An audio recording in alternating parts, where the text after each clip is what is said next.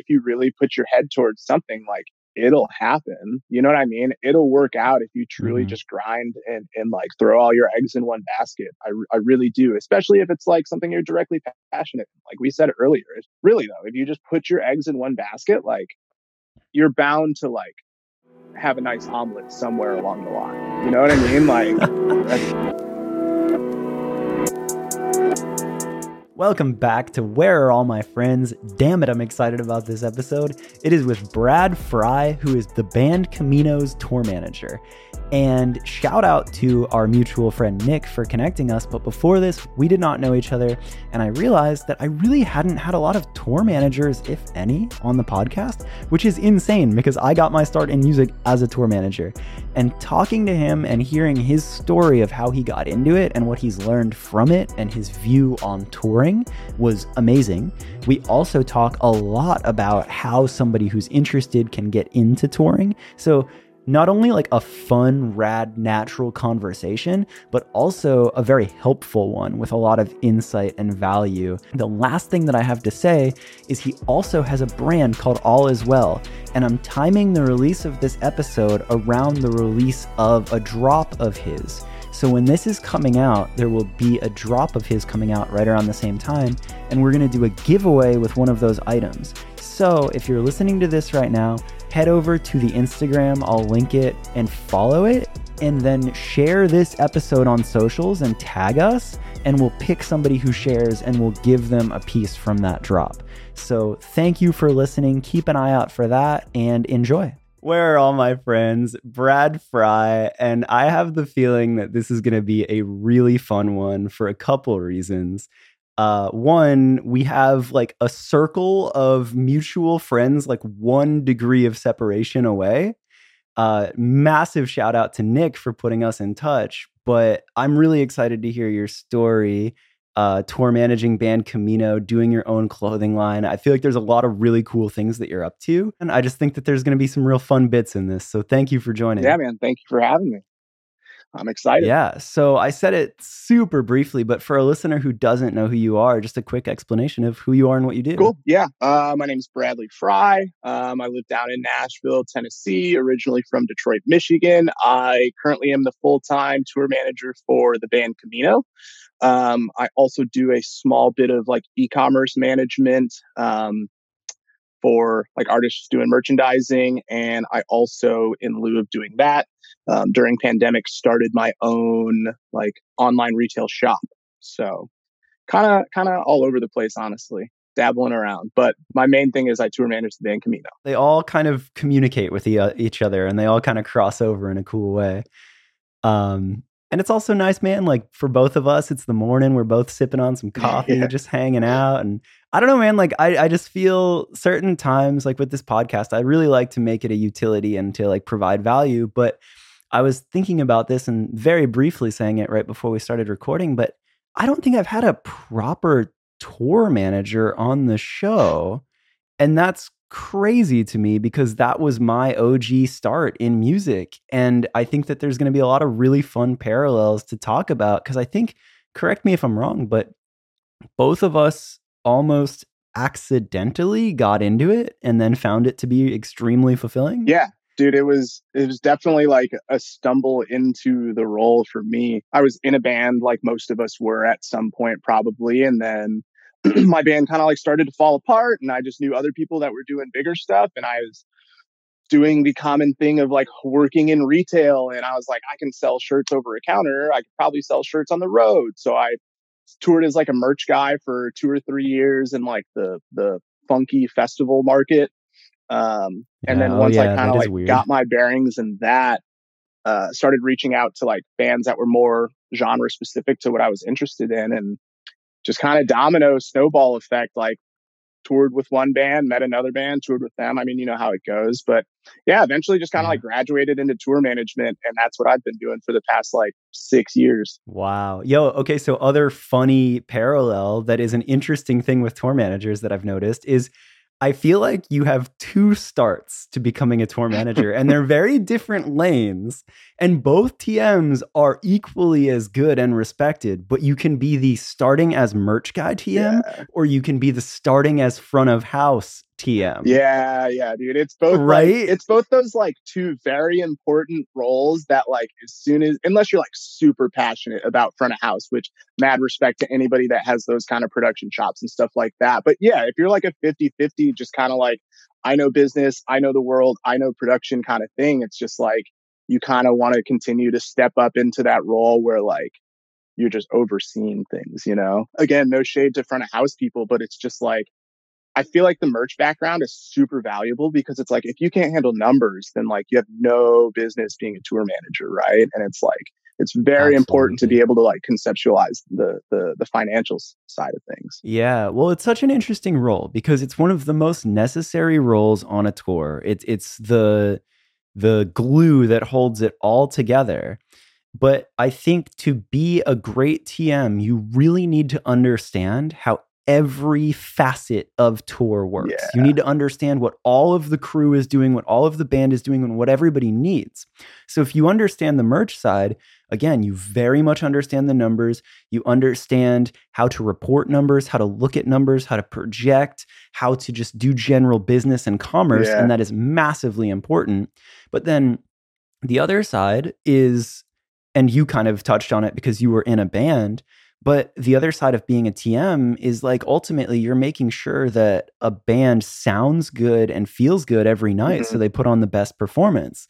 And if a band sounds bad, they're going to hate it. Like there's nothing worse than like not being able to hear yourself on stage or sounding bad over the PA, anything like that.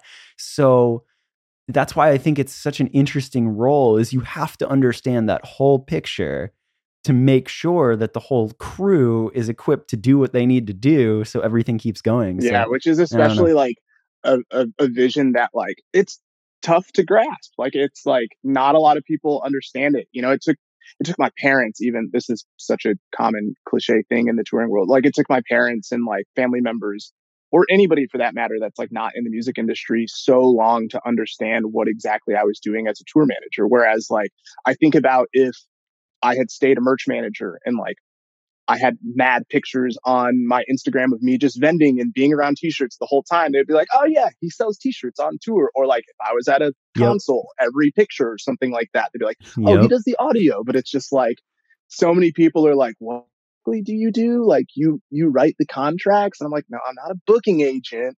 I don't manage the band. I'm like kind of right in between the two of them. So yeah, it is. It's a really interesting role to explain to people who don't get it, because it's like, for a second, you're like, wait, so what do you do? And you're like, everything but nothing. And like, no day is the same. Like, you never know. Like, you're there to solve every problem. Yeah. You're there to make chaos normal. Like every day, every venue is going to be a little bit different. You're going to have all these new unique problems.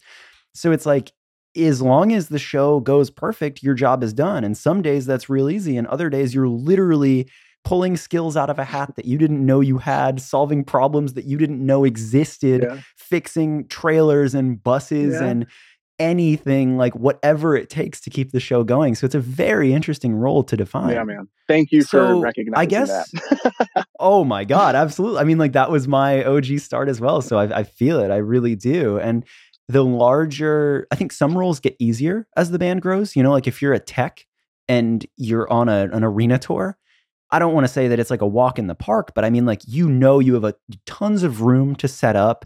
You've got a good professional staff. You have like a lot of resources to make your job easier.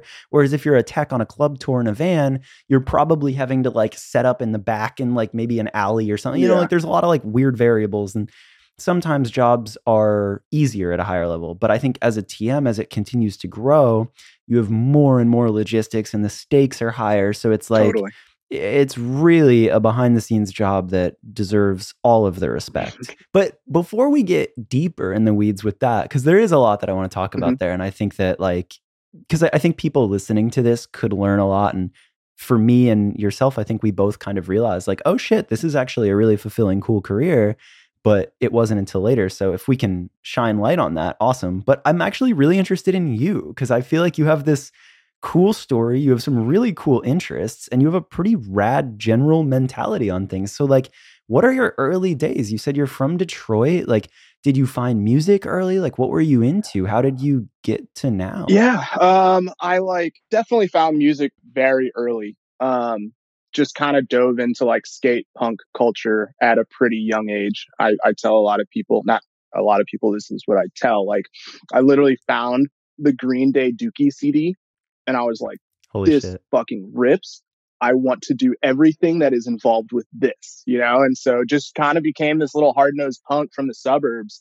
And it's funny, I grew up playing guitar. My uncle was a huge Hendrix fan, and he has a studio in his basement. He's a dentist, but he's always been a huge guitar nerd. And so it was Christmas holidays or Christmas dinners, whatever, holiday dinners, I would just hole up in his basement, just playing guitar for hours on end while everybody else is upstairs doing whatever. And so, yeah, just kind of gained this huge passion for rock and roll and specifically guitar and going to shows once I became of age and all that kind of stuff. But I never played in a band until after college. So went to college, got an undergrad degree for clinical exercise science, and I was on my way to chiropractic school, actually. And I was no shit. Yeah, dude, it's crazy. It's honestly so wild. I have two older brothers that are in the medical field, and I was very much so just kind of, I don't want to say in the blueprint, but very much so just kind of following in the footsteps of what I knew was the safe route in life and that kind of thing. And which is not a bad thing to do. I'm, I advocate being passionate and taking risks, but at the same time, it's if you want to go be a chiropractor and make $150,000 a year, you're going to have a nice life. It's sick.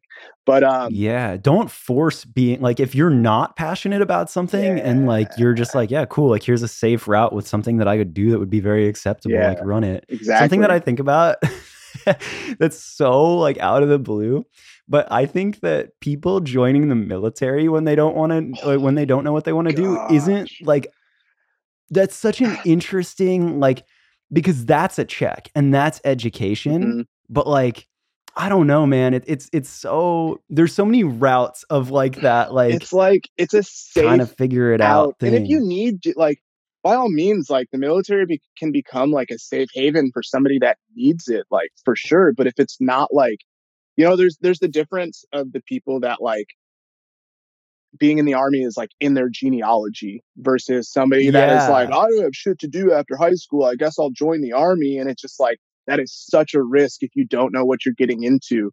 But at the same time, it's it can shape you into a really great thing, and into a great lifestyle or whatever, but it can also fucking ruin you. Good Lord. Oh, absolutely. Absolutely. That's one of those ones where I've been that's an untraditional but safe mold. I remember one friend's brother did it and learned about rockets and engineering and stuff. And I was like, oh, I didn't expect that. Yeah. And he has a fucking sick career and a pension and all that. But anyway, that's a sidebar. Yeah, right. I was on my way to Cairo school and I was writing this letter of acceptance of why I wanted to be a chiropractor for the rest of my life. And I just couldn't finish the letter. I realized that I was just lying to myself, and I just couldn't muster up the honesty to finish this letter and just go off and ship out to Oregon to be a chiropractor. And so I called my dad and I was yo, I don't think I'm going to go to Cairo school anymore. This is literally my final week of my last year of college. And and he's what are you going to do? I was I think I'm going to try and do the music thing. Literally those were my words. I was I'm going to try and do this music thing. I just need to do this music thing. I had no idea what exactly it was. I had the desire to be on stage and be in a band. And I just knew from just kind of going to shows and starting to meet people in the industry that touring was something I wanted to do, but it was never the goal of I want to be the best tour manager in the world, which is a goal now, but it was never there was never a specific goal to it. But I just knew that all right, I got these guitars, let's start with that. And so, well, what's interesting there though, is you didn't have the traditional path of some people feel that they get Dookie or they get that album that changes them and it's all in, and college isn't even a fucking option. Yeah, they're I don't care. I'll drop out of high school. Yeah. I'm going on tour. Yeah. So it's interesting that you found that and it resonated so heavily with you but you still did do a bit of the formal education. And then at that point in your life where it was like that far along that you were like, no, it's the music thing. I find that very interesting. Yeah. I think I just like have a great respect for, you know, education. And I think it's a, yeah, you know, I mean, looking back on it or seeing other people's stories, it is like a formal education can be something that is like demeaning and disruptive towards your passion for sure. But at the end of the day, I don't think there's not much that can go wrong with receiving a formal education, and it's something to fall back on.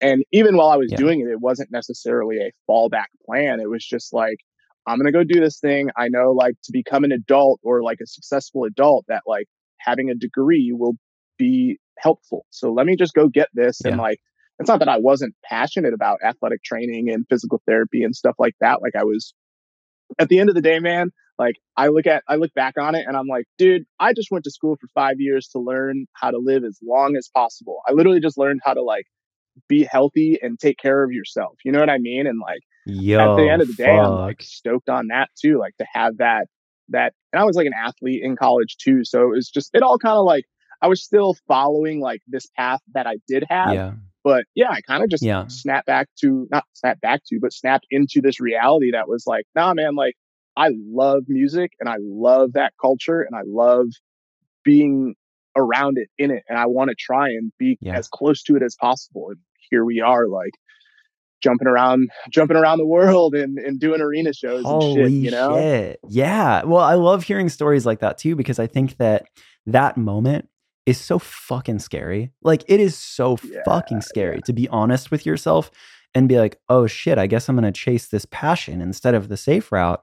And a huge part of this podcast is I love to share stories of people who have taken that leap and done it and succeeded, because there is so much blind faith that comes with that to get there. It's insane. Yeah.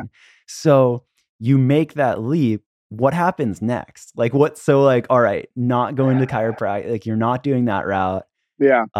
Where are you in the world? Like what's your next move? Yeah. So I'm in Grand Rapids, Michigan, and I had like 6 or 5 months left in my lease downtown. So my first like job out of college, just like a little short-term thing until my lease end, was I worked in a hardwood flooring company with a college friend's father. I was like, hey, I'm going to be here for a couple months and just like, don't want to go home yet. Can I pick up some work? And so we were like tripping back and forth to Chicago and laying hardwood flooring in like these giant like Lake Michigan mansions and stuff. And so started doing that initially, moved home, got a job at a skate shop, started playing a bunch more guitar and just trying to write music and mess around with people around town in the local scene that like I knew were doing it. And so I got picked up by this one band that was a kid from high school that had been doing it since high school. And like, lo and behold, they needed a guitarist. So I joined that band. This band was called Drawn to Fury. And I played with them for like, I don't know, 6-9 months, less than a year kind of thing. And in working in the skate shop where literally that was just my hub, dude. I worked at 12 Oaks Mall and was just like this is so funny, man. I was just cleaning out my like closet the other day and I found all the old show flyers that I used to like pass out over the skate counter. But I like lived at this skate shop and met so many freaking people through it. One of those people is my boy Carter Jones, who ended up, him and I ended up starting a band together. So we started this band and we had our own thing and we did it for like 4 or 5 years. And then it kind of just started to like fizzle out and we all kind of just started going in different ways. My bassist started touring as a front of house guy. I started touring as a merch guy, and our drummer went to college and Carter was in Chicago and all this stuff. But I was like doing shows with them, and then this is kind of like how it transitions. There's this band called Gates. I don't know if you've ever heard of Gates. They're from New Jersey. They were an early pure noise post rock band, but the vocalist from Gates, Kevin Dye, is the older brother of my best friend. Sorry, that's like a crazy network there. I'm following. But you know, as soon as I started playing shows, I was just like sending him demos and all this kind of stuff, because he was like the closest person that I knew that was doing anything in a larger capacity. And at the time, they were like internationally touring and stuff. And I was like, yo, like, tell me everything you know, and da da da da da, and whatever. It's also, there's a moment where, like, when you know the one band that got signed or has a deal on a label that you would fuck with, like, all of a sudden, like, you're just like, whoa, like, if this person I know did it, then, like, maybe I can, and, like, how do I tap them and learn what they know, or, like, what was the formula? What did you do? Exactly. Like, yeah. And so I hit him up, and I, you know, we would correspond whenever he was in town, and eventually he was like, yeah, man, if you ever want to go on tour, let me know. And I was like, okay, sure. I'm still kind of doing this thing, so I still want to be able to, like, do my band. And then I was out at a festival with another local band that had, like, a local time slot on this Michigan festival. And they just, like, took me as, like, a crew guy or whatever. I went for a free ticket so I could go watch Foxing and Andrew WK. Let's be real. Fuck yeah. And I, like, walked in, and this guy was, like, setting up the merch tent for the festival. And I, like, went to go drop off Narco's merch, and I was like, hey, man, here's, like, our merch for the day. And he was like, cool, thanks. And, like, he was, like, kind of up to his ears in it at the point. And it was, like, 2 hours before doors. And I was like, hey, well, like, I don't really have anything to do. Like, if you need help, let me know. I can help you do something. I'm just kind of farting around until doors. He's like, no, man, it's all good. I go away. I come back, like, an hour and a half later, and he's got, like, 40 boxes of Andrew WK merch. Like, the tent's not up yet. And I'm like, do you need some help? And he's like, yeah, honestly, if you just want to start counting these boxes, like, that would be a huge help. So long story short, I end up, like, selling merch with him for the whole day. And he's like, if you want to do this, like, I can help. I can probably get you paid. And I was like, yeah, like I said, I sell shirts over the counter. I can sell shirts in a tent, whatever. And there it is. I get, like, my first paycheck for, like, selling merch. We're connecting. We're this, we're that. And he's like, hey, man, like, actually, I tour manage this band, Joe Hertler and the Rainbow Seekers. We're doing our second full U.S. tour, like, next month. And we don't have a merch guy. Do you want to go? And I was like, yeah, whatever. And so I literally, like, quit my job of 4 years where I, like, had benefits and had security. At your skate shop? Yeah, yeah. I just, like, quit the job and went on tour. And literally, like, quit the job, went on tour 3 weeks later. And trotted around the country with Joe Hertler and the Rainbow Seekers. And I toured with them for, like, a minute, dude. I toured with them for a very long time, like 4 or 5 years. The first 2 years as their merch guy, and then the latter 3 years as their tour manager and, like, main dude. And then, it was, like, after, like, 3 or 4 years of touring with them, probably, let's say 3 years of touring with them was when I was like, hey, like, kind of good at this. My band is kind of falling apart. Let me, like, tap back into, like, these other bands or these other people that I've met along the way. And I just started freelancing. Did Joe Hertler, and then I finally got to go out with Gates, and then did a tour with Gates. Crazy. And on that tour, I met this band Microwave, and then I went out with Microwave for, like, 2 or 3 years. And then from Microwave, I met the band Camino, and started with the band Camino in 2018. And had some other, like, random ones in there. Went out with Covet for a tour, and just, like, started freelancing after that. It was just like, I guess I do this now. Like, I can't believe we had never met, dude. Like, the things that you just said there, like, everything is, like, one point of separation away. Dude, so it would not surprise me if we've been in the same room together. That kind of, like, that's just how it is. You know what I mean? But honestly, we'll have to. But you said something there. God. That was so fucking important. Yeah. You had, like, you did the thing where you committed to doing the music thing. Mm-hmm. You were working at the skate shop, playing in bands, and then you took a pretty big blind leap of faith and quit to go on tour. Yeah. And I think that is such a pivotal moment. And I'm curious your thoughts, because in some ways you were doing it by, like, having a job, being able to play music. And then something in you made you quit that all to go sell merch instead of playing. And that's when everything, like, really started going. Yeah. Yeah. So, like, let's talk about that moment, because that's such a huge pivotal moment. Do you think that it has to be? Do you think somebody who's listening to this and interested in going full-time tour, like, do you think you need that moment, that full leap of faith moment of getting out of the hometown scene and just fucking getting on any random tour, doing any position? Or, like, that's just such an important part of that. What do you think?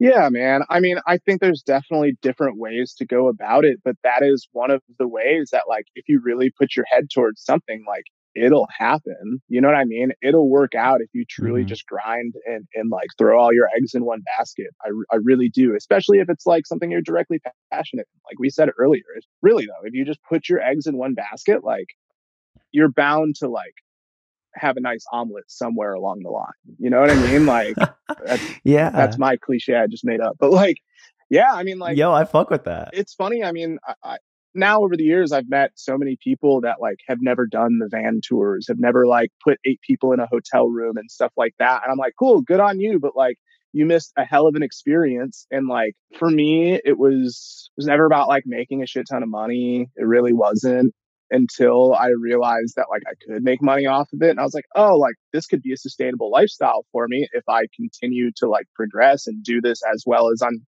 supposedly doing it. You know, this can be a career. Yeah. It wasn't until then that I was like, holy shit, like this is my career.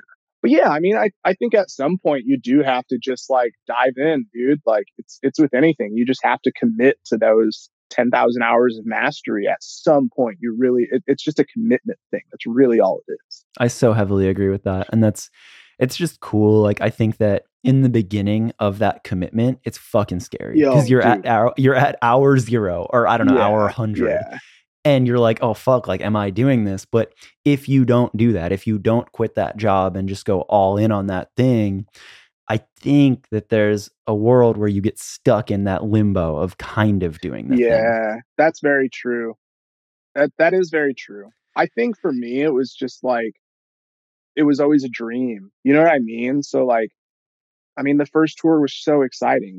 All the tours, they're still exciting. But like, I just like, I'll look back at pictures from that very first tour and I just see like the childish like happiness, like of like, holy shit, I'm out here in Utah, like look at this crazy world, you know. And it's just like, it's something that I would never trade, dude. I would never like give that back for any amount of money, for any amount of like stability or whatever. Like I was broke for a long ass time, but like not really that broke anymore. And like I've been around the world, you know, before the age of 30. But you said it, dude. So it's not money. Like, yeah, cool. That's great that you can make that a viable thing, but it's like, it's the people and the experiences. And I hear that in your voice. And I hear that in your story is like, it didn't start as like, here's the blueprint to get fucking paid. It was just like, I get to go to all these places with my friends and like do this cool shit. Yeah. Like it comes from a very genuine place. I was just like eager to learn too, you know, cause I had done like the local band stuff for so long and felt like I was like making good waves with our project in, you know, Metro Detroit. And like, it was cool to like have that platform and do that whole thing, which, you know, was a dream. I was like playing little punk gigs and house shows and like people liked our band. And then I was just like, how do I get my band to the next level? Or how do I get me at least to the next level? Like I see there is bigger things that I could do and I'm going to doing that. I just want to get closer and closer to the sun and hope I don't go fucking blind. Right. But like, I just, you know, it's crazy. It is a crazy thing to look back on it and now just be like, oh yeah, I just finished an arena tour where we were direct support for Dan and Shay, but like sold almost 500,000 tickets, you know, like, it's like, that's fucking nuts. Yeah, that's real. That's fucking real. Literally that's far from people. Local bands. Yeah. Yeah. What do you think in that transition, like as you look at it now and as like at one point you were on that side of being in the local band on the outside looking in, what were some of the lessons that you learned or some like, are there certain moments or pivotal experiences or lessons that you learned that now you look back on and like aha moments of leveling up? Like, did you have any of those, like your first tours where you're like, holy shit, like if only I had known this? Or maybe that's too vague of a question. No, not really. It's not a vague question by any means. There are definitely things that I have like adapted to and understood of like, oh, this is a great way to get things done, you know? And I think a lot of them come more from just the fact of like being driven. But that guy who I did merch with, Evan Myers, the very first, you know, he used to tour manage Joe Hertler and the Rainbow Seekers. Now he's out with Hippocampus, but he's who I like learned a bunch of stuff from. And he used to always say, just fucking work hard, be nice. And like, I think in the touring world, that is such an underlying thing. I think there is a lot of like dick swinging and like old head hierarchy shit that kind of goes through that industry. But I feel like the like more modern aspect is like, yo, we're all in this together. And like, there's no reason to be a dick, you know? And unfortunately, from the business side of things, maybe you have to be a dick to get that deal done or whatever. But in reality, like there are ways to get those deals done and ways to like get the job done for that matter by just like fucking gritting your teeth and smiling and like being a good person. You know, nobody wants to work with a dickhead, right? So that that's definitely one. Dude. And then the other one is just like kind of still revolves around that exact same situation of just like doing the things that need to be done, right? Of just like, if you see that trash is full, like just take it out, you know, don't ask questions, don't ask whose it is, don't ask why. To a certain extent, I look at that now and I'm like, yo, I'm not cleaning up after you kids anymore. But like, that's one of those things where it's like, if you see somebody struggling, you help that person, right? And like, that's kind of what it is. And it's like, you know, as a tour manager, I now like, I understand a great bit of lighting because I've had to help my LD so much. I understand way more about audio than I ever thought I would, because I'm not only do I have to, but it's just like, you know, when I see my crew needing help, I step in. And it's just like, you do the things that need to get done to get the job done and make everything easier for everyone. And it's just like that whole collective consciousness of just like, again, we're all in this together. I love, like you just said that so well. And it's like, those are very, very simple principles. Mm-hmm. And I could imagine somebody listening to this who maybe hasn't gone out on that proper tour yet. And they feel like they're in that local thing. And it's like, wait, so all I have to do is be nice and it'll get better. And it's like, no, it's not quite that. But like, I think that it is this extremely simple principle of no matter how far in a career you get, just having the work ethic of not being above shit and just treating people like people and always doing what it takes to get X project done, that never, ever goes away. Yeah. And it is like oddly funny how simple that is and how much that really communicates to anyone at any level. Yeah, for sure. Another thing I was saying, Deanna, my producer and editor, she's like just now starting to tour and like van days. And we were talking about like, I think in those days, it's really easy for it to feel like it's not a job and nobody's working and everyone's just like dicking around and like, I don't know, drinking in a van or like doing like whatever. Mm-hmm. And I think that those days are really important days to differentiate and like not get caught up in the distractions. Yeah. Like it can feel so amateur and it can feel just like chaotic and really easy to be like, oh, well, if no one else is working, I don't have to work. But if you're at that level and you don't get distracted by those things and you keep your head down and focus, and like if you're out on the road to take photos or shoot video, like when everybody else is like partying or something like that and you're editing, that translates and then you transcend and like you go to that next level where other people can get stuck in that. Yeah, that is a definite. It's like if somebody's paying you to do a job, you better do that job for sure. Yeah. Because I think that's a thing that like if you're not familiar with tour, like the fun of it, you can get lost in the fun of it and forget that there are jobs to be done. Yeah. And that's like, I think, especially on the crew side, the people that don't last are the ones that want to live the fun life, but then kind of put the work life on the back half. Yeah. And there is, I agree 100%, but I also think that like, there has to be a balance, dude. Like if you're in a band and it's like, you're out here doing 30 shows in 37 days across the country, like that's not fun, dude. Did you sign up to do that? Like, that's not fun at all. Yeah. That's not healthy is what it is. It's not healthy. It's not a sustainable way to tour. And it's like, I think one thing to remember is like to balance it and like, remember that this can be fun and like, make it fun.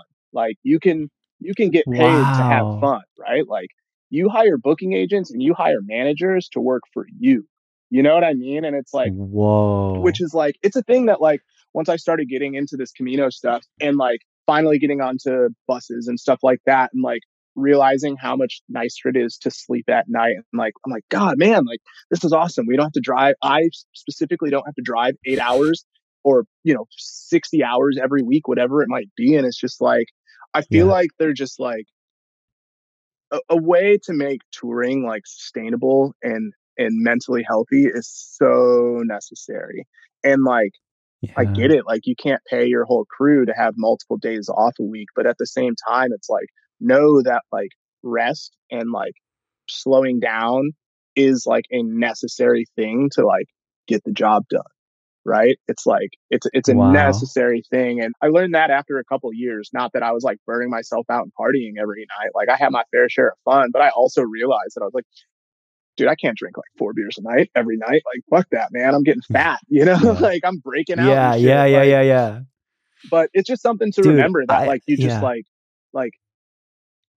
the huge word is sustainability, and it's a buzzword. It can be used in so many different facets, but you just have to think of the longevity of like what your intention and what your goal is. And like, health is a big one that just like, route a tour that like maybe don't do a full US, do 2 halves, you know what I mean? Like, make it so that it is a little bit easier and you're not driving through an Oklahoma snowstorm. I hear a lot of like pandeterminism in what you're saying is like, you kind of actually like checked my point and balanced it out very well, where it's like, do the job, do the work, but also don't kill yourself and be a good hang and have fun and like keep it loose. Because if you take it too seriously, then you're the person that takes it too seriously and burns out and over routes and overworks. Yeah, so like, exactly.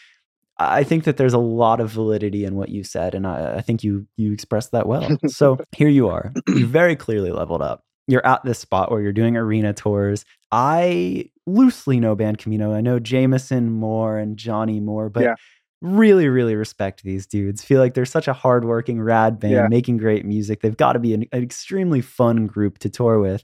So now, like, at this spot, like, take a second. Like, I want to hear you reflect, like, what's some of the most fun moments you've had now, or like some experiences, or like at this level, like what stands out? Because you were for so long on this outside looking in, and like here you are. So like, where are you like, fuck yeah, we just did that. Yeah, dude. Honestly, I kind of got chills just thinking about it, truthfully. But like, this is another like tearjerker kind of story. Like, this was like the moment where I was like, holy shit, dude! Like, holy shit.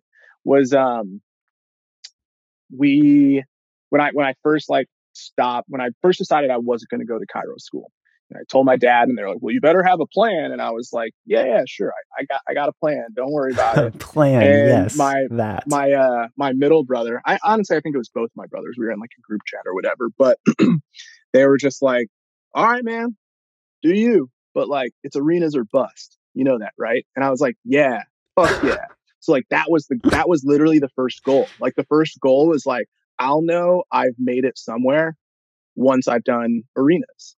And lo and behold, the first show of the Dan and Shay arena tour was March 6th, 2020, which is my brother's birthday.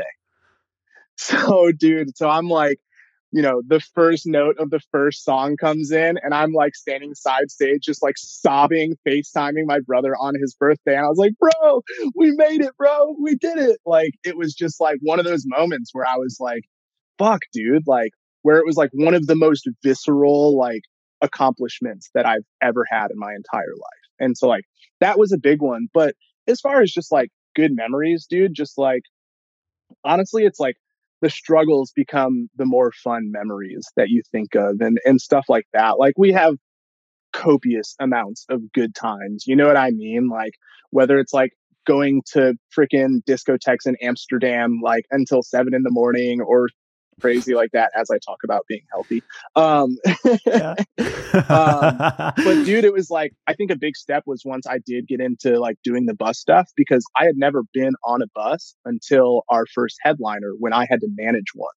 So I just like, I just stepped on a bus, and I was like, all right, I got to make sure this thing makes it around the country. And like, dude, there are times where like we almost had the bus towed in Toronto, and here I am like talking to a Toronto tow truck person, like, you really don't have to do this. Like, just don't do it. And like, the club owner is trying to like pay off the cop and like that kind of shit. And like, just things like that. And dude, there's another crazy story where it's kind of a long one, but I'll try and consolidate it.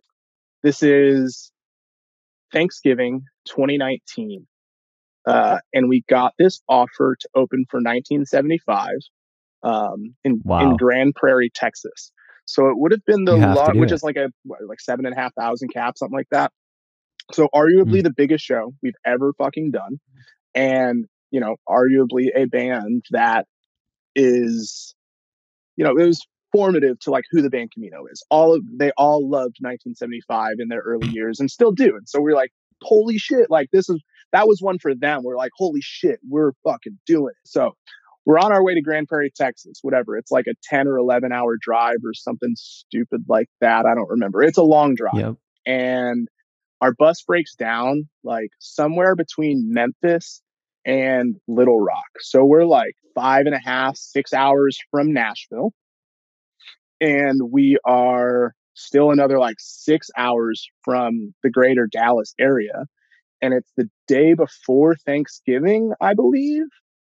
And it's like 3 in the morning, 4 in the morning. I wake up at like 4 in the morning, like we're pulled over on the side of the highway. And our bus driver is like, well, this thing ain't starting. And I'm like, what do you mean? Like, all right. So we call our depot and they're like, let's try and get you a mechanic. And we're like, dog, it's 4 a.m. and we're an hour from the biggest major city. It's the day before Thanksgiving, so nothing is fucking open. And I'm like, all right, let's try and like figure out if we can like rent a 12-passenger van. There's no rental companies within 45 minutes. It's 5 a.m. now, and like nobody is answering. So at this point, you know, our manager Jameson is up, and we're like on the phone with AEG at this point and like talking to the TM for 1975, and we're like, yo, we might have to bail on this. Like, we don't know what's going to happen. So whatever, 6 a.m. rolls around. And at this point, the Night Train, I don't know if I'm allowed to drop the name, but like our depot, our bus company is like, we're going to send a repair unit from Nashville to you. So we're like, all right, cool. They'll be here at like 2 p.m. We're supposed to load in at 1, and we still have 6 hour drive. So without all of the technicalities and specs of the situation, basically we're like, AEG is like to the point where like, we'll charter a private jet for you to get here. Like, you have to get here. We'll rent an entire backline. And I'm like, we can't do the show without we could do it without our backline, but like, we need our rack. We need our ears. We need all that shit. You know what I mean? Somewhere around like 9 and like 11 a.m. I want to say it is, a Star Coach, a bus is coming by, and it pulls over. And it wasn't a Night Train bus, but it turned out that bus driver knew our bus driver, and our bus driver still had valid insurance with that busing company. And so we're like connecting the dots, and we're like, can we put our trailer on your bus and you drive us? And we make it happen. Like, this bus driver and this dude, it's crazy. It's mad. It's John Cleese, the Holy Grail dude, the comedian, the old English comedian dude. And it's a Star Coach. So there's like a big bed in the back and like 6 condos up front, or 3 condos up front, or whatever it is. And we're literally sitting like ass to ass, knees to knees in the front. Like, we're just like laying in the aisle because there's no room on this bus. And so it goes from what was supposed to be like an 11 a.m. arrival, 1 p.m. load in, 5 p.m. sound check, 7 o'clock doors thing. They push doors an hour. We get there and we set the stage in less than 30 minutes, like 30 minutes. Like, I don't want to bend the truth, but legitimately, it was the fastest load in, unpack, set stage, line check I've ever seen, ever done, ever will do. Like, we show up at 7 or something like that, and we rip at 7:25 type shit. And then we just rip a bitch and set and happy Thanksgiving. Like, that's a story that I don't know if it'll ever be topped. You know what I mean? Like, we literally stopped traffic on a major highway the day before Thanksgiving, pushed our dead bus by hand down the shoulder, let this other bus back up in the right lane, back into place, hook up the trailer, and then drive 6 hours. Yo, if you ever need to explain what being a tour manager is, it's that. That story is what being a tour manager is. Yeah, man. And like, oh my fucking God. Yeah, dude. It was, that's it. That's the one. That is one of them. Yeah, dude. Right? Like, because certain days it's just show up and where's the green room? And then other days it's how the fuck is this going to happen? And it's connecting all those pieces and getting everybody on board to make crazy fucking ideas like that work. Yeah. And dude, I was in that. Like, I think anybody who's toured can spiritually relate to a story like that. I'm sweating thinking about it, honestly, man. Maybe it's the cortado that I've had, but like, oh man, that was one of the craziest moments. Cause we truly were just like, we're fucked. Like Janice and I were like, we are so fucked. And then this bus driver just like pulls over and they're there for like 45 minutes to an hour before we're like, can you just drive us? And he was like, well, I reckon we'll have to call and see, but I reckon we could probably do something like that. And I'm like, let's go. You know what I mean? Like, let's go. Dude. But also like you said it, it's like, even at this level now that you have this success, there's plenty of fun times and things to celebrate and reminisce on, but it is kind of sometimes those struggles and those crazy stories that you look back on the fondest, because it's like, what a unique life and what unique challenges. Like that's a fun game to play. Yeah, man. And I think that like that, if I ever needed to know if you were a real one, the fact that you reflect on that now fondly is maybe the wrong word to use, but like that story comes to mind. It's like, that's fucking it. Yeah, dude. That's it. It was definitely an experience. And like, I pray that I never have another like bus situation that bad. Then again, we're on our way to day one of the Dan and Shay tour this year for a rehearsal in, where was it? Somewhere in like the Carolinas. And our bus broke down like just outside of Chattanooga. We were like 3 hours from Nashville and we lost a tie. Like the lug nuts just like ripped off of our trailer. And like, it was the gnarliest flat tire I've ever seen. And same kind of vibe. We were like, are we going to have to rent a box truck? Like, how are we going to do this? But lo and behold, what happened was they just sent out a mechanic. This dude like replaced our rotor, literally replaced like our brake and rotor and whole hub, like the full axle, the whole thing in a truck stop parking lot. And we showed up to rehearsal 7 hours later, whatever. Dude, it's crazy. Yeah, man. It's so crazy. But I think necessity gets you there too. Like these are things that you can't plan and you could never figure out how they're going to work. But it's like, if you can dance with that unknown and that chaos and just make creativity and necessity get you through it, like that's so much of what it is. Yeah. Another piece that I wanted to ask you about, which is more about yourself, but I'm actually really interested in it because I think that this is a model now that the smart ones are doing.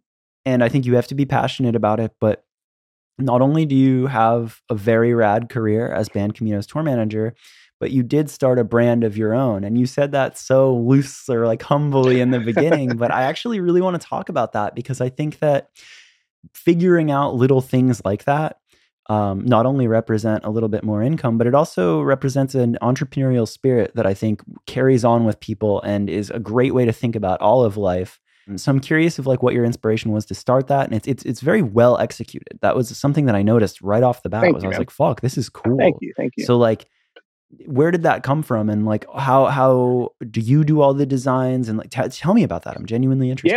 Yeah. So without going too far back, just have always loved, I've always had like a passion for streetwear and style, for the overarching term, I guess we can just say. And it was another thing that was like, man, it would be really cool to like have a clothing line one day or something like that and whatever. And once pandemic hit, my mentor, Irving Ronk, who manages Joe Hertler and the Rainbow Seekers, he's always had this like merchandising company, whether it was just like sourcing vendors for festivals or facilitating printing, manufacturing, all that kind of stuff. He had kind of dove into the Shopify e-commerce stuff in like 2017, 2016 or whatever. And once pandemic hit, he hit me up and he was like, hey man, like, do you need some extra work? And I was like, absolutely. And so he's like, I have this Meek Mill account. Do you want to help manage Meek Mill's web store? And I was like, yeah, wow. Let's fucking do it. Let's do it. So I was doing that, and we jumped into, I was able to work on like Megan Thee Stallion store and a few other like kind of high profile clients or whatever.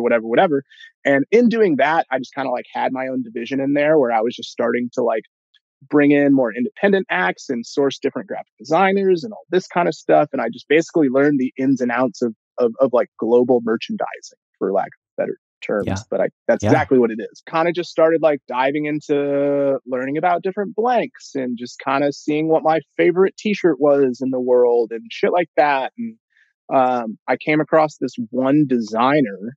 Well, first I came across this brand. I came across this textile brand called Everybody World, which is a division that came from the split of American Apparel. So American Apparel, went out and it turned into Los Angeles Apparel, and it came into Everybody World. And Everybody World is basically the recyclable, sustainable version of LA Apparel, like similar cuts, similar fabrics, all made under the same house. Basically the alumni from American split into those two, and they make the same thing. One is recycled cotton, one is not.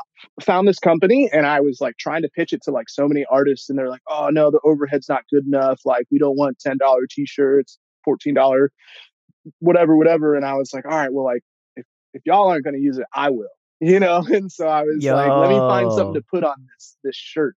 And what's cool about them is Everybody World does retail, they do wholesale, but they also have this thing like maybe like quarterly, they'll do a factory flea market where they sell a bunch of like overstock, imperfect stock, just random stuff. And I was like, I'm a very like visceral person that's like, sure, I could like anybody can start a brand if they open a web browser. You know what I mean? But for me, I was like, facts. I can't like put coffee in this cup unless the cup is right in front of me. You know what I mean? So I was like, sure, let me order these random shirts and then I'll go from there. And I was like, all right, this is the color of the shirt that I have. The design has to fit this color. And to answer, kind of more direct of one of your questions is I basically started scrolling through this Rolodex of designers that I had used for other artists over the years and came across this girl, Anne Escamilla from Chicago, which is from Michigan, lives in Chicago now. And I'd done a client's piece with her, and like the process of working with her was just like really awesome. And I loved her work. And it was one of those things where I just kind of wanted, I knew a bunch of friends that had started doing just like artisan craft work over pandemic. And I was like, I now understand how to do this e-commerce, this business side of things. I'm creative myself, but like, I don't want to spend 10,000 hours learning how to do leather work.